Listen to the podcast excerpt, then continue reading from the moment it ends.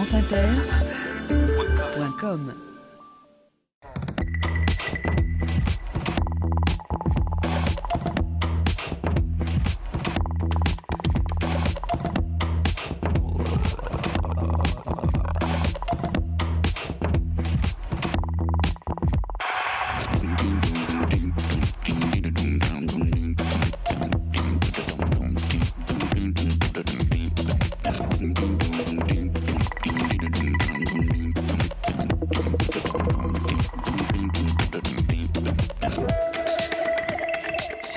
épaules de Darwin, Jean-Claude Amezen.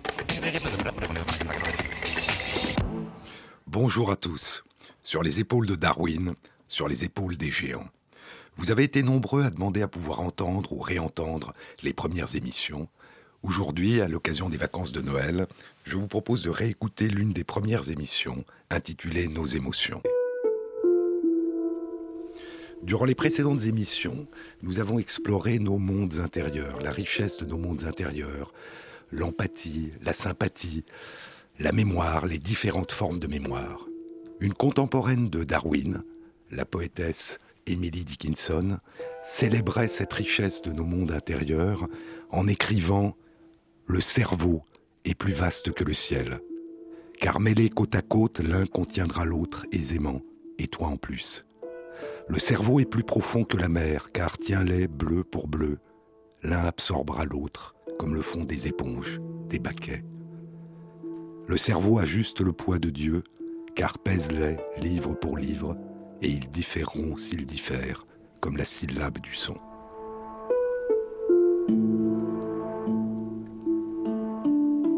Deux siècles plus tôt, Descartes, le grand Descartes, avait radicalement séparé le corps de l'esprit et l'homme de l'animal.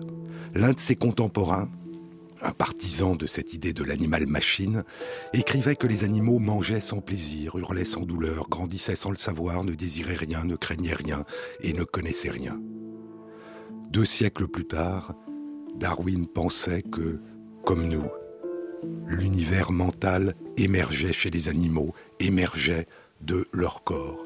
Il pensait, comme l'avait dit il y a longtemps Shakespeare, que nous sommes de cette matière sur laquelle naissent les rêves, mais que les animaux aussi sont de cette matière sur lesquelles naissent les rêves, les joies, les craintes, les peurs, et que c'était de ces ancêtres animaux, de certains de ces ancêtres animaux, qu'avait émergé ce qui faisait la richesse de nos mondes intérieurs.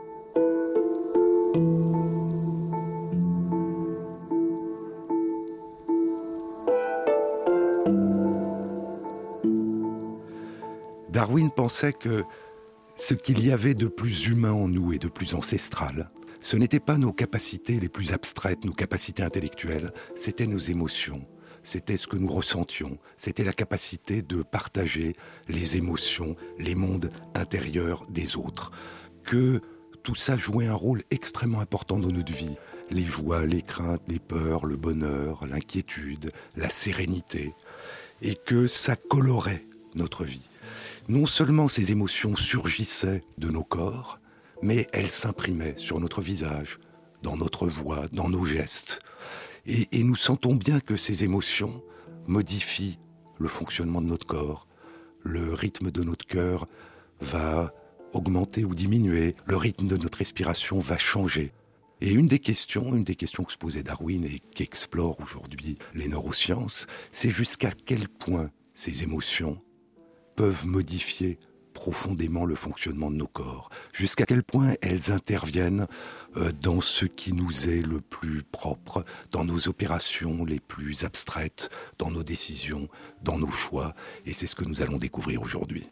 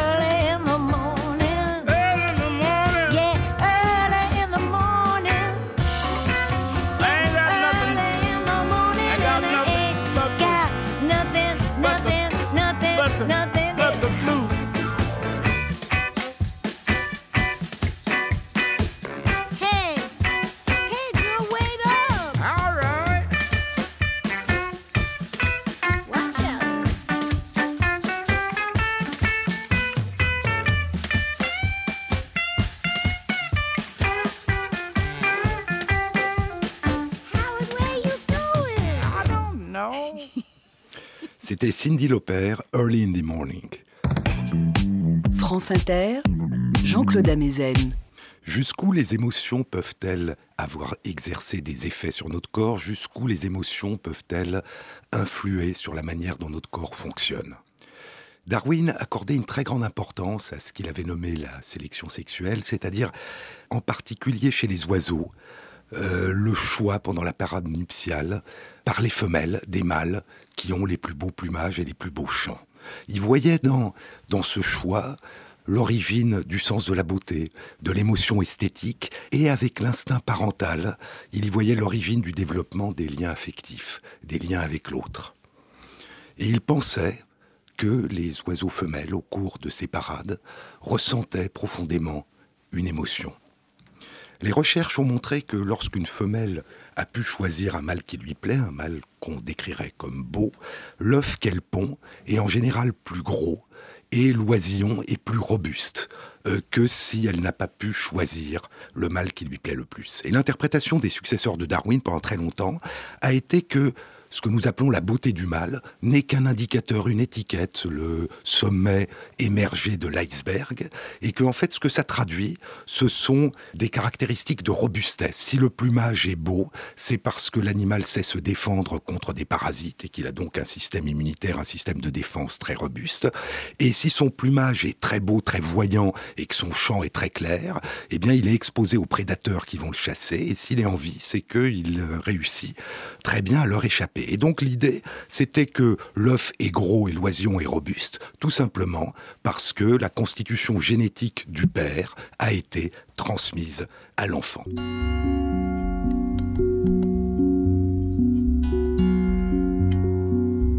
Il y a quelques années, les chercheurs ont fait une découverte étrange. Dans certaines espèces d'oiseaux, comme les pinsons, si on bague les mâles euh, avec une bague d'une couleur rouge, eh bien les femelles se mettent à les trouver les plus beaux, quel que soit leur plumage et leur chant.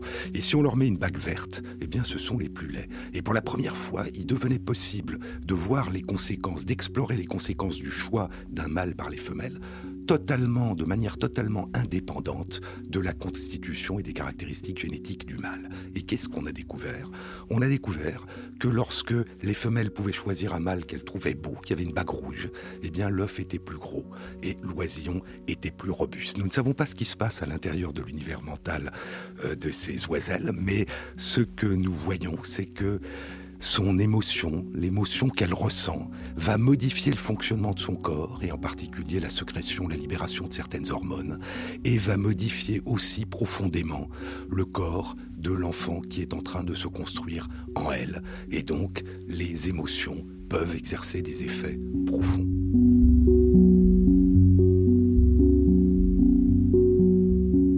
Y a des cas où les émotions peuvent exercer des effets qui sont extrêmement défavorables. Il y a une expérience qui a été faite il y a une dizaine d'années. Des chercheurs enferment des souris dans des tubes transparents. Les souris n'ont pas mal, mais elles ne peuvent pas s'enfuir. Et elles ont sans doute euh, une peur, une sensation d'enfermement, une sensation d'impuissance, une forme de stress. Ça dure que 48 heures. Deux fois par jour, elles sont libérées pour pouvoir courir un peu et se nourrir. Et au bout de deux jours, il se passe quelque chose de tout à fait Leur système immunitaire, leur système de défense contre les microbes et le cancer s'est effondré. Il s'est, dans sa plus grande partie, autodétruit. Et les recherches ont montré que c'est une hormone, un neuromédiateur qui est libéré par le cerveau, qui va entraîner dans ces circonstances l'autodestruction du système immunitaire. Et donc on voit qu'une émotion intense, bien que relativement brève, en l'absence même de douleur, une angoisse, peut profondément altérer le fonctionnement du corps et compromettre ses capacités de défense. Mais les émotions, l'état d'esprit, peut aussi prévenir des maladies.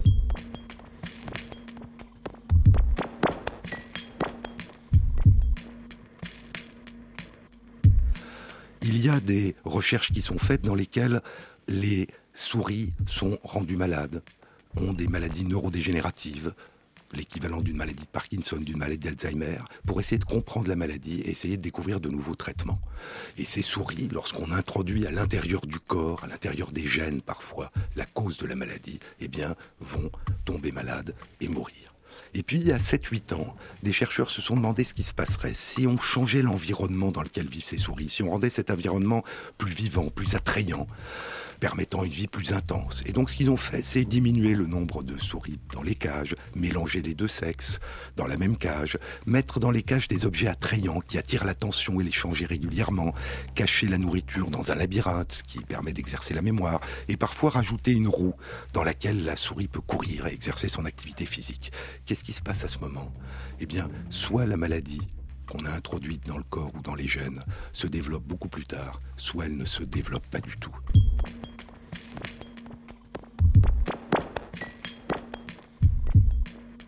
Qu'en est-il chez nous? Qu'en est-il chez l'être humain? Nous ne le savons pas. Mais on voit à quel point penser, être persuadé que la maladie est inscrite à l'intérieur du corps, que rien ne peut la modifier, peut être source d'abandon, parce qu'on se dit que de toute façon, il n'y a rien à faire. Et dans cet abandon, il y a non seulement quelque chose qui est très inhumain, mais il y a peut-être quelque chose qui, en soi, aggrave la maladie. Et donc la manière dont nous interagissons avec les autres n'influence pas simplement leurs émotions, leurs états d'esprit, mais peut retentir profondément sur le fonctionnement du corps et sur le développement ou non des maladies.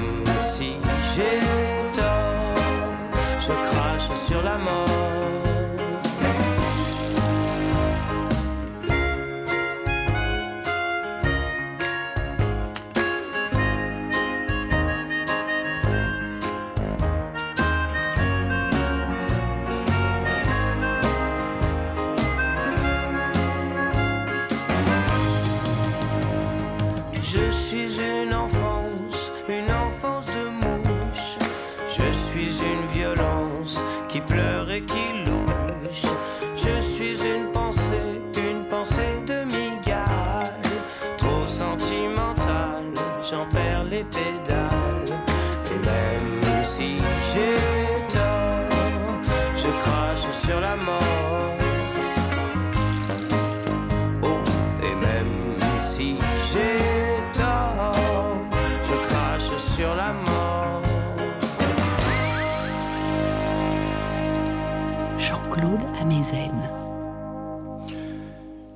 Les émotions peuvent influer sur le fonctionnement de nos corps. Parmi nos émotions, il y en a qui concernent notre manière d'appréhender l'avenir et qui dépendent souvent de nos interactions avec les autres, de nos attentes. C'est l'espoir, c'est la confiance. Et depuis longtemps, la médecine a remarqué les effets mystérieux sur le corps de l'espoir et de la confiance. C'est ce qu'on a appelé l'effet placebo. L'effet placebo a, a longtemps été considéré par la médecine moderne comme un problème gênant, parce que lorsque l'on donne à quelqu'un quelque chose qui n'a pas, une substance qui n'a pas d'activité sur la maladie, comme euh, un peu de farine dans une gélule, eh bien, si la personne pense que c'est un médicament, pense que ça va l'aider, pense que ça va l'aider à guérir, eh bien, il y a souvent un effet bénéfique sur les symptômes ou le développement de la maladie. Il ne suffit pas que la personne le croie, il faut que la personne qui lui donne le placebo le croie aussi. Et donc on voit que la confiance, l'espoir, c'est contagieux. Si la personne qui le donne sait que ça n'agira pas, que c'est simplement un placebo, eh bien ça se lit sur son visage, ça s'entend dans sa voix. C'était ennuyeux pour la médecine parce que ça voulait dire que lorsque l'on veut voir si un médicament qui est actif marche, eh bien il faut faire la preuve que ça marche mieux que rien. Parce que rien a un effet. La confiance, l'espoir euh, a un effet. Ça fait que une dizaine d'années que des chercheurs se sont posé la question de savoir comment ça marche. Comment est-ce que l'espoir et la confiance modifient le fonctionnement du corps? Ça a été testé dans un certain nombre de situations, des douleurs chroniques du visage. On donne un placebo et la personne, souvent, a la douleur qui disparaît. Qu'est-ce qui se passe? Elle est en train de fabriquer l'équivalent de la morphine, l'équivalent d'un antalgique, des endorphines. Et donc, elle secrète, libère ce qui va entraîner la disparition de sa douleur. Ça a été testé aussi dans la maladie de Parkinson, où il y a une disparition progressive de petites régions qui permettent la sécrétion d'un médiateur important qui est la dopamine. Et c'est pour ça qu'on donne la L-Dopa, qui est euh, la substance qui permet de le remplacer. Si on donne un placebo, souvent, la situation s'améliore. Et des études récentes ont montré que la personne qui croit qu'elle va aller mieux, qu'on est en train de la traiter, eh bien, fabrique un surcroît de cette dopamine qui justement lui manque. Ça veut dire que l'effet placebo, la confiance, marche, au moins dans ces cas, parce que croire qu'on va aller mieux, qu'on va être aidé, eh bien, fait que le corps se met à se soigner.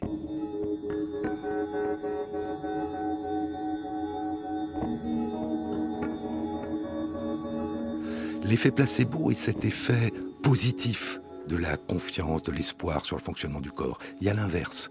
Croire qu'un traitement ne va pas marcher, croire que ça ne va pas aller mieux, peut au contraire empirer l'état du corps, et c'est ce qu'on appelle un effet nocebo. Et ça pose une question qui est une question complexe et qui concerne l'information médicale. Dans le temps, euh, du temps de nos grands-parents, de nos arrière-grands-parents, les médecins dans une médecine très paternaliste, avait trouvé un moyen, en fait, de faire fonctionner l'effet placebo. On mentait au patient, on lui disait qu'il allait guérir, même s'il n'allait pas guérir. Et donc, il se sentait bien. Et puis, il y a une soixantaine d'années, on a décidé que on ne pouvait pas mentir à un patient, que chaque personne était responsable et devait donc pouvoir choisir son traitement. Et c'est un des piliers de l'éthique médicale moderne, ce qu'on appelle le choix libre et informé. Et donc pour choisir, il faut être informé, mais on voit bien qu'une information complète, totale, un formulaire de quatre pages dans lequel on dit qu'on peut mourir, devenir invalide, tous les effets secondaires possibles, eh bien va avoir un effet qui va diminuer l'efficacité du traitement. C'est un effet nocebo. Et donc on voit comment l'information est toujours un compromis entre savoir suffisamment pour pouvoir choisir librement, mais ne pas en savoir trop pour ne pas perdre l'espoir et la confiance. Et donc l'information, c'est un processus de dialogue. Il faut savoir jusqu'où la personne veut être informée et quel type d'information elle veut recevoir.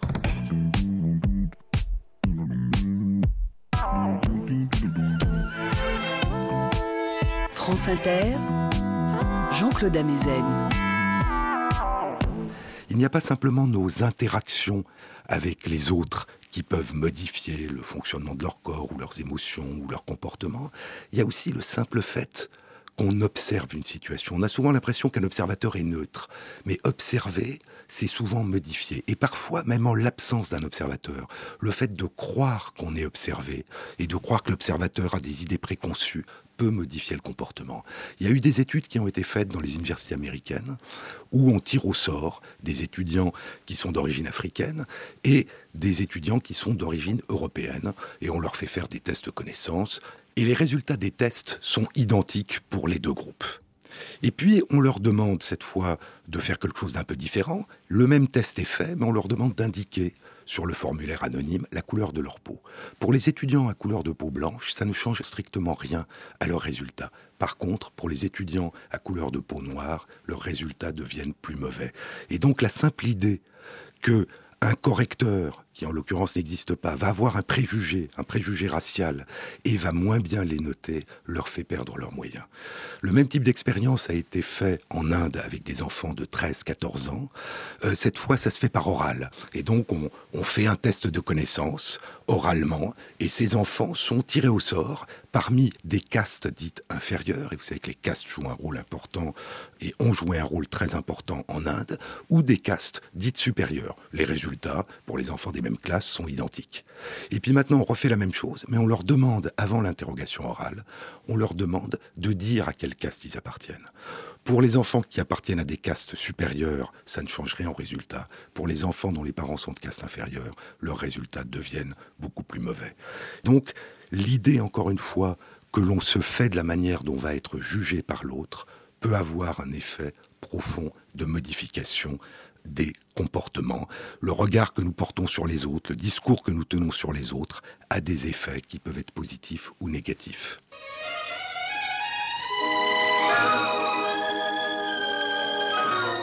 Les 400 coups, a dit Henri-Georges Clouzot, est un film qui m'a positivement emballé. Le film le plus sensible que j'ai vu depuis la guerre. Tes parents disent que tu mens tout le temps. Non, je mens de temps en temps, quoi. Des fois, ils- je leur dirais des choses qui seraient la vérité, ils me croiraient pas, alors je préfère dire des mensonges.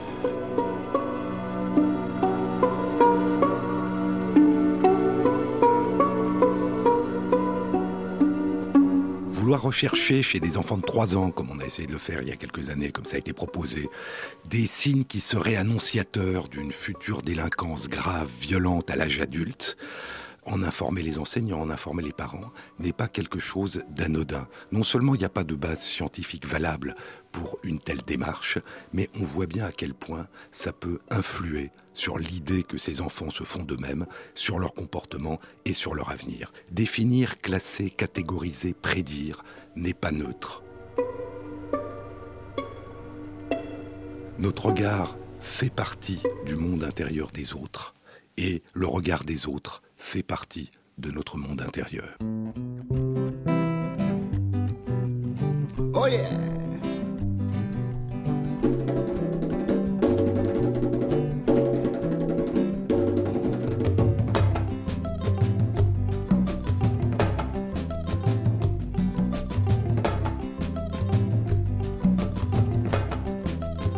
Il n'est jamais trop tard. Il n'est jamais trop tard. Il n'est jamais trop tard. Il n'est jamais trop tard. Mes copains voitures, il y en a d'autres à l'aventure. Mes copains ils sont partis. Oh mais moi je suis là pour servir mon pays. Et je suis là.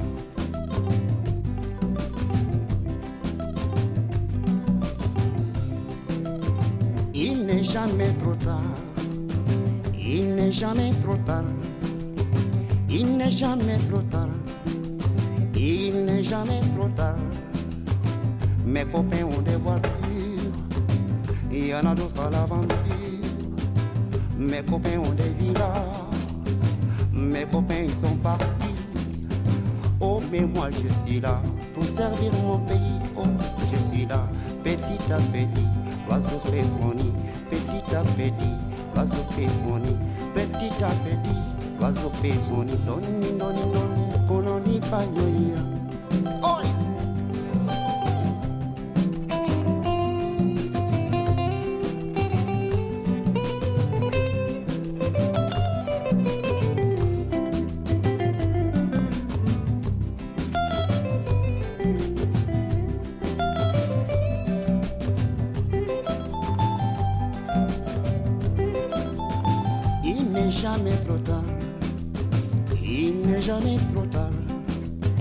Il n'est jamais trop tard.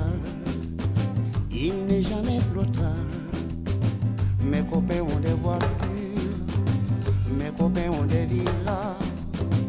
Mes copains ils sont partis. Il y en a d'autres à l'aventure. Oh mais moi je suis là pour servir mon pays. Toujours là, petit à petit. L'oiseau fait son nid, petit à petit. L'oiseau fait son nid, petit à petit. L'oiseau fait son nid, petit à petit. L'oiseau fait son nid. Doni, doni, doni, kononi panyoira.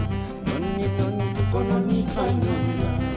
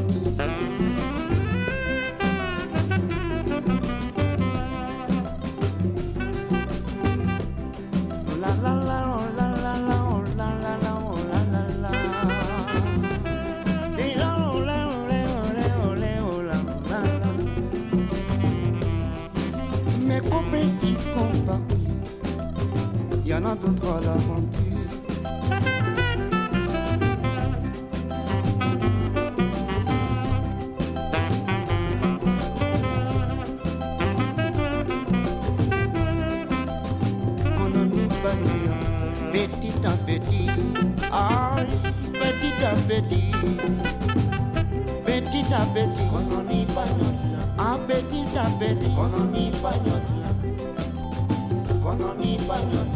slowly, slowly, slowly, slowly.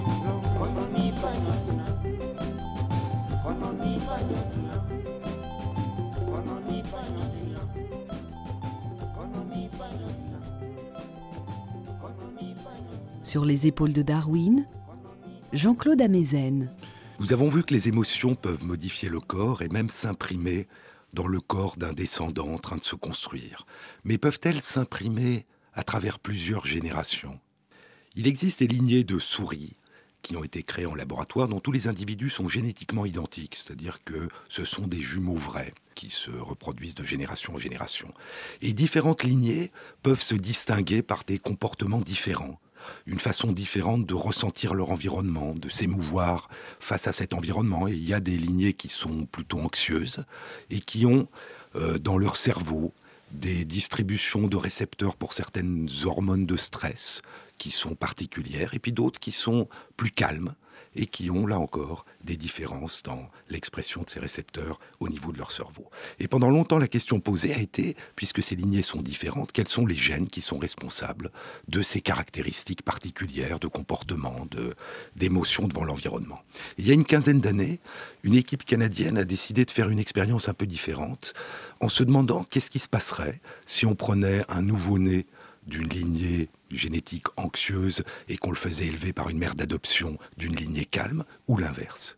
Et ce qui se passe à ce moment, c'est que lorsque le nouveau-né devient adulte, eh bien, à la fois son comportement anxieux ou calme et la manière dont, est structuré son cerveau, eh bien, ressemblera à la mère d'adoption et pas à la mère génétique. Et donc il y a une empreinte, là encore, dans le corps de l'enfant en train de se construire, de ces quelques jours de contact, parce que c'est court chez, la souris, euh, avec la mère. Mais il y avait quelque chose de beaucoup plus surprenant. Si ce nouveau-né qui devient adulte est une femelle, et qu'à son tour, elle a des enfants, eh bien ces enfants, lorsqu'ils grandiront, auront les caractéristiques, anxiété, calme, de la grand-mère d'adoption et non pas de la grand-mère génétique.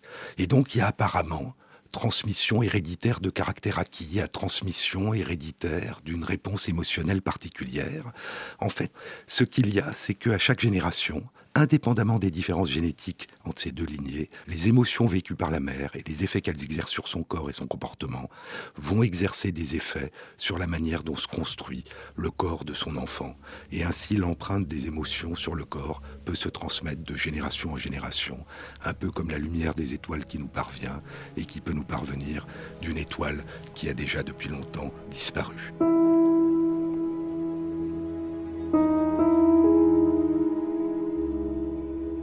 Les émotions peuvent donc influer profondément sur le fonctionnement et la construction des corps.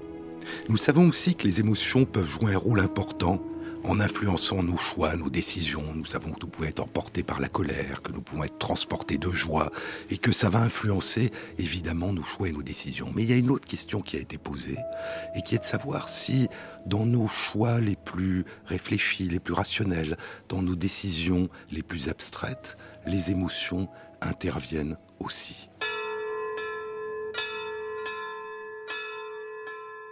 Moi, je propose que chacun de nous se prononce sur un départ possible. Jean-Pierre Faut rester. Depuis quand on obéit aux armes? Paul Je pense qu'il faut partir. Progressivement. Célestin Je suis malade, je veux partir. Luc Partir, c'est mourir. Je reste. Michel? Personne ne m'attend nulle part. Je reste. Amédée? Je ne sais pas encore. Il faut réfléchir et prier ensemble. Et toi, Christian? Je suis d'accord avec Amédée. Je trouve qu'il est prématuré de décider.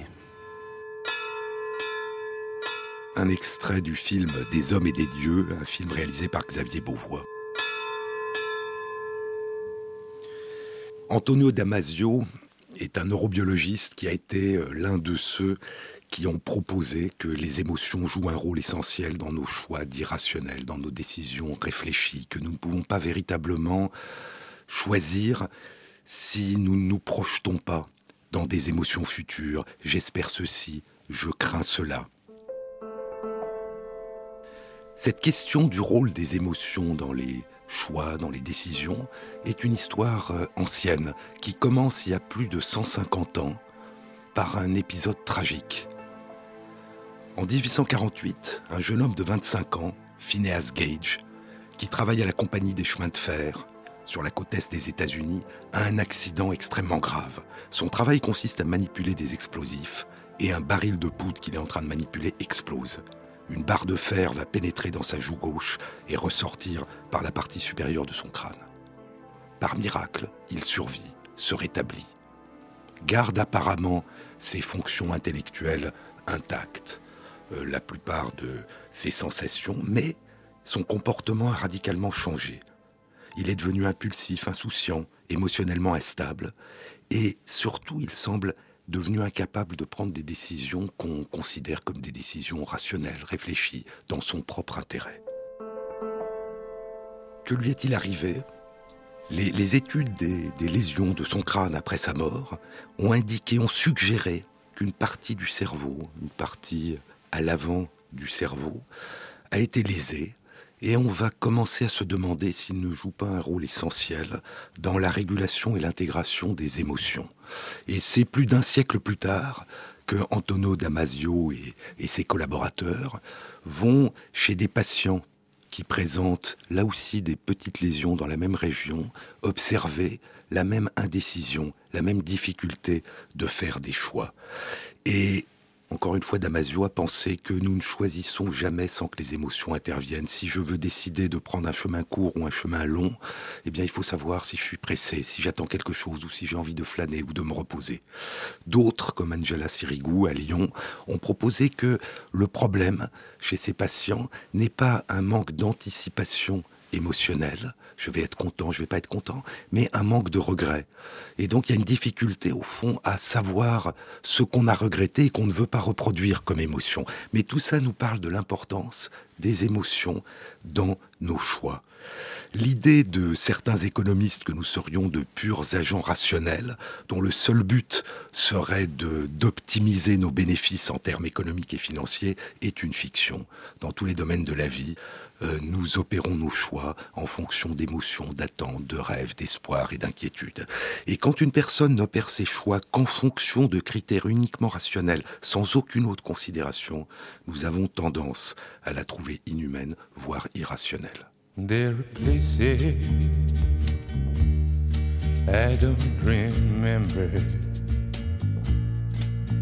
There are times and days they mean nothing to me. I've been looking through some of them old pictures. They don't serve to jog my memory. I'm not waking in the morning, staring at the walls these days. I'm not getting out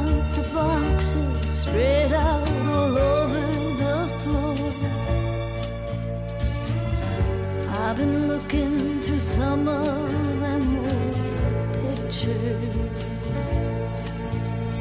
Those faces, they mean nothing to me no more.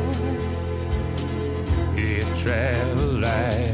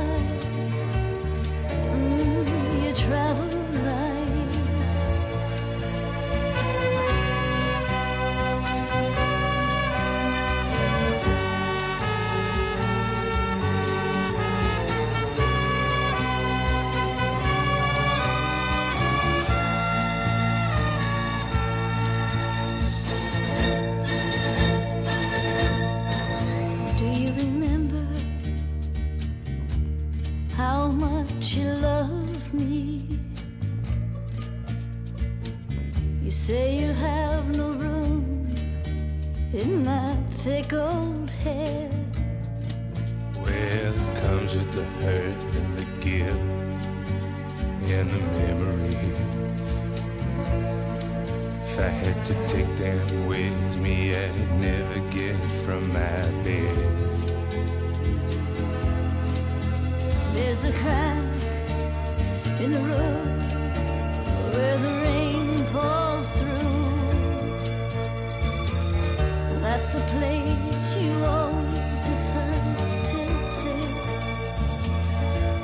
Yeah, I know I'm there for hours. The water running down my face.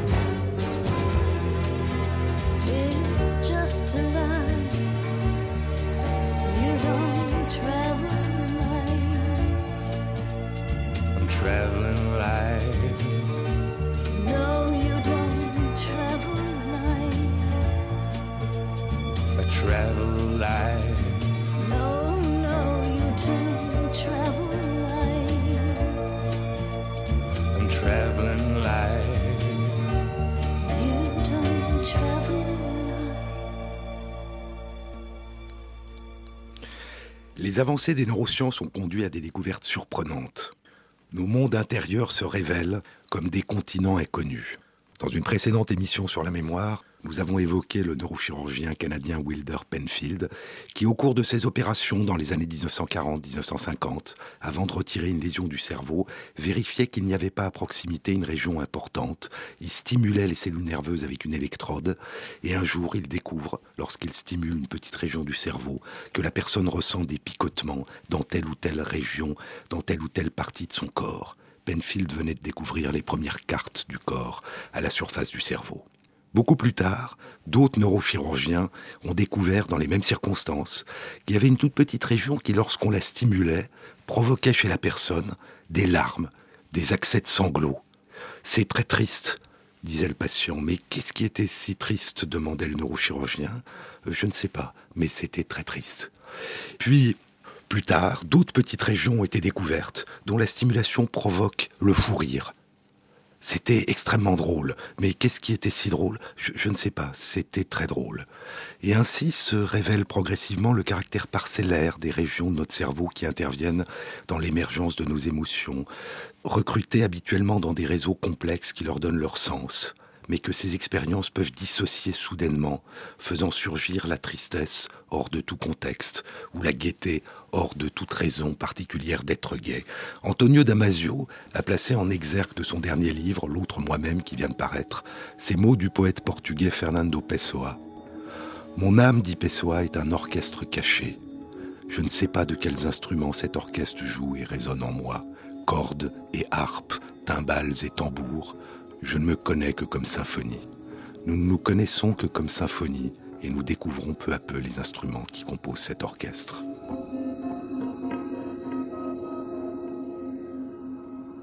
Les neurosciences n'ont pas fait que révéler certains des mécanismes impliqués dans l'émergence de nos émotions, elles ont permis aussi de développer des nouveaux traitements. Les traitements antidépresseurs, qui permettent de lutter contre la dépression, contre cette profonde mélancolie, contre cette tristesse envahissante qui empêche de vivre.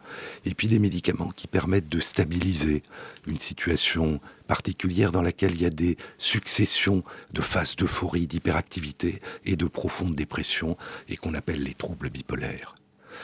Et puis à côté de ces approches médicamenteuses qui modifient nos émotions et permettent de, nous soulager, de vivre, il y a eu des approches encore plus surprenantes. Et pour comprendre, il faut remonter dans le passé.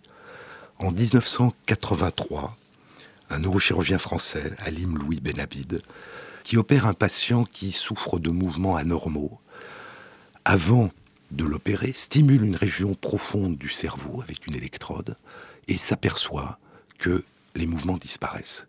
Et il décide à ce moment d'implanter cette électrode pour faire une stimulation permanente, profonde du cerveau, et ça marche. Et puis quelques années plus tard, il fait la même chose avec des patients atteints de maladie de Parkinson, qui sont résistants aux traitements médicamenteux, et ça marche. C'est une approche qui est étrange parce que le traitement est purement suspensif. Pour des raisons de sécurité, on peut de l'extérieur changer l'intensité du courant ou l'interrompre. Le patient lui-même peut l'interrompre s'il y avait eu des effets secondaires. Et on s'aperçoit que même des années plus tard, si on coupe le courant, eh bien, les symptômes reviennent immédiatement exactement comme avant. Et donc, cette stimulation profonde des régions du cerveau permet de suspendre, tant qu'elle existe, euh, ces manifestations pathologiques. Mais il y a d'autres maladies dans lesquelles cette approche a fait la preuve de son efficacité. Il y a les troubles obsessionnels compulsifs, qui sont comme la manifestation d'une inquiétude, d'une angoisse. Les personnes sont en train de répéter indéfiniment les mêmes gestes, se laver les mains, se relaver les mains, refermer la porte à clé sans cesse. Et en fait, ça les empêche de vivre. Là encore, la stimulation profonde du cerveau permet de soulager ces symptômes. Dans les dépressions qui résistent aux traitements antidépresseurs, aux médicaments, les dépressions les plus graves, eh bien, ces implants, cette stimulation profonde permet aussi de sortir de cette mélancolie.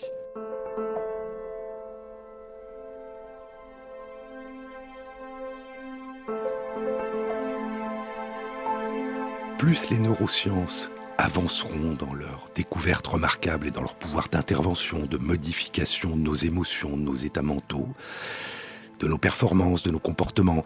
Et, et plus se posera la question de savoir quelles sont les frontières entre la maladie, la souffrance, et puis la singularité, la diversité de notre vie. Quand est-ce que la tristesse est une émotion qui nous construit, qui, qui participe de notre vie euh, lors d'un deuil, lors d'une rupture, et quand est-ce qu'elle est une maladie, quand est-ce qu'il faut la faire disparaître? Et, et- et donc on voit que plus des possibilités de traitement deviennent disponibles, en particulier quand c'est relativement facile par des médicaments, quand il y a peu d'effets secondaires, et plus la tentation devient grande de modifier nos émotions et nos états d'esprit. Et on le voit, par exemple, depuis une dizaine d'années, parce que les antidépresseurs ont moins d'effets secondaires qu'avant, eh bien, ce qu'on considérait il y a dix ans en médecine comme n'étant pas une dépression, mais simplement euh, un peu de tristesse, est devenu une dépression et une indication Il y a d'autres circonstances aussi où on a vu ça.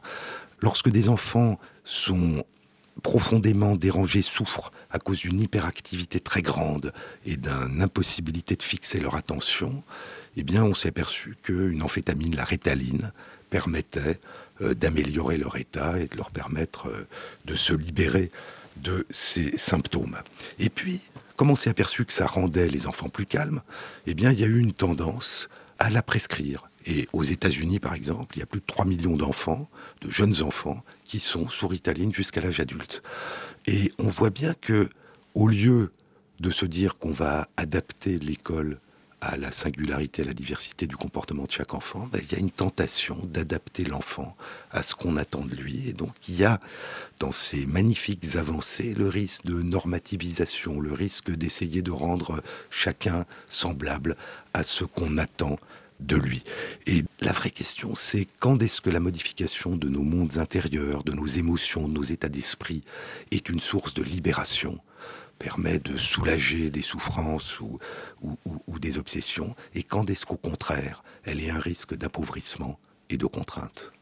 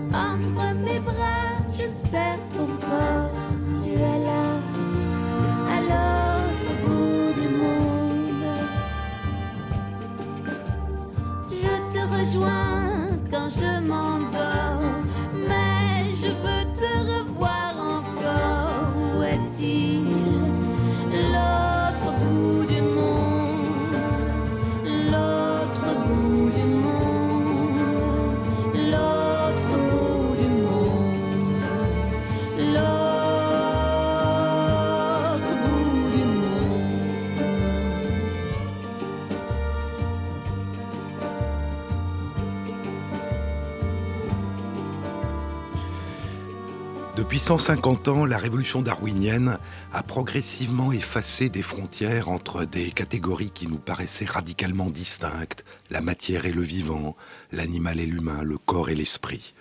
Et ces représentations nouvelles, et en particulier tout ce que nous apprenons sur nos mondes intérieurs, sur nos émotions, peuvent donner un sentiment d'émerveillement, mais parfois aussi de désenchantement, voire de déshumanisation. Parce que la science explique, explore, comprend et manipule ce qu'elle étudie en le considérant comme un objet vu de l'extérieur. Comment faire en sorte que les sciences ne nous rendent pas étrangers à nous-mêmes et aux autres, qu'elles ne nous conduisent pas à penser devant une imagerie cérébrale où on voit des zones s'activer, que l'amour, l'émotion, la mémoire, le regret, ça n'est que ça, ça ne serait que ça. La science, quand elle parle de nous, disait le philosophe Martin Buber dans un très beau livre qui s'appelle Je et tu, la science, quand elle parle de nous, dit il ou elle. Et nous, nous vivons, poursuivait Buber, comme un jeu qui dit tu, et attend de l'autre qu'il nous dise tu, pour que nous puissions construire un nous. Et il nous faut chaque fois réapprendre à mettre ce que la science nous a appris sur nous en tant que il et elle au service de ce jeu, de ce tu et de ce nous. Les avancées des neurosciences sont fascinantes, extraordinaires. Et notre pays, la France, est l'un de ceux où les pionniers des neurosciences ont le plus fait avancer les connaissances et les traitements modernes. La stimulation profonde dont je vous ai parlé est maintenant utilisée dans le monde entier. Et pourtant, il y a quelque chose de particulier dans notre pays par rapport à d'autres pays en Europe ou dans le monde. Lorsque nous ne pouvons pas guérir, eh bien nous avons tendance à abandonner. Nous avons tendance à une certaine forme d'indifférence.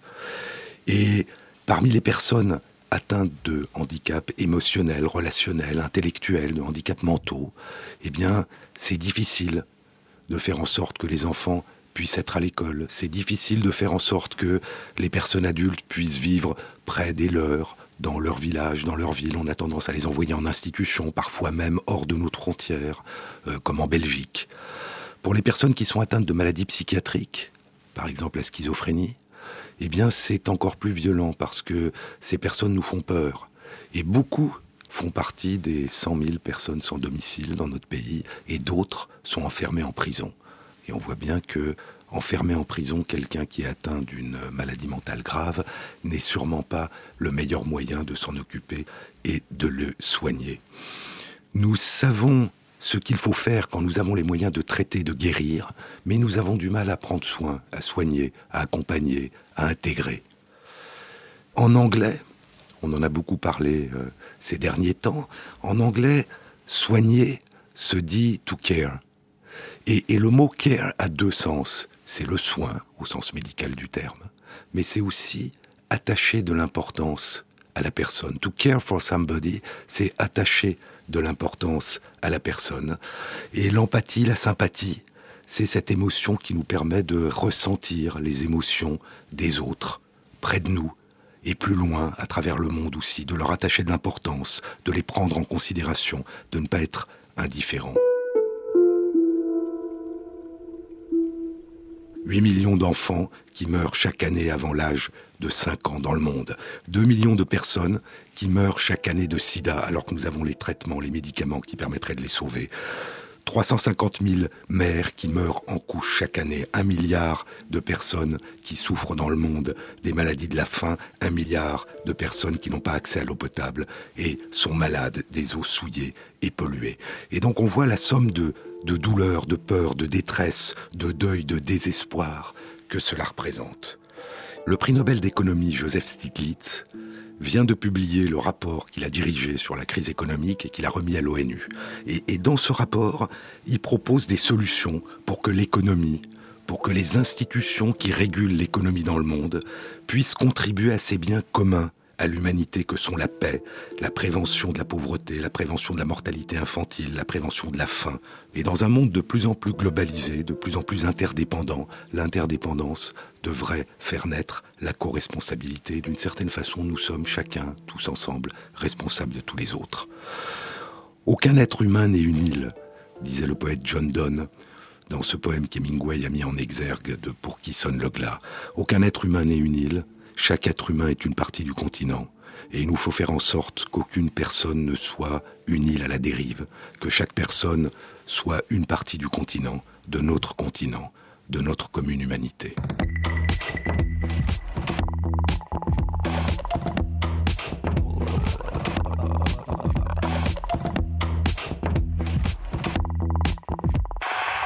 Je vous souhaite un bon Noël.